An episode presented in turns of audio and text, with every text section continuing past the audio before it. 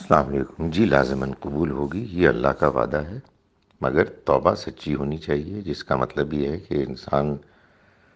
سچے دل کے ساتھ، نہایت شرمندگی کے ساتھ اللہ تعالیٰ کے آگے گڑ گڑا رہا ہے کہ اللہ اسے معاف کر دے، اور وہ اس سے،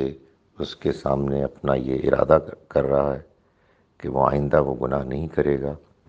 اور جتنا ممکن ہوا اس کے لیے وہ اس سے بچے گا۔ تو بس یہ شرمندگی اس کا اظہار اللہ کے سامنے اور اگر کوئی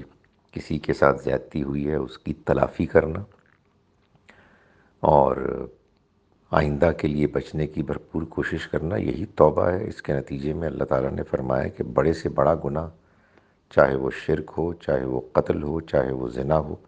اللہ تعالیٰ اپنی رحمت، مہربانی سے معاف فرمائیں گے۔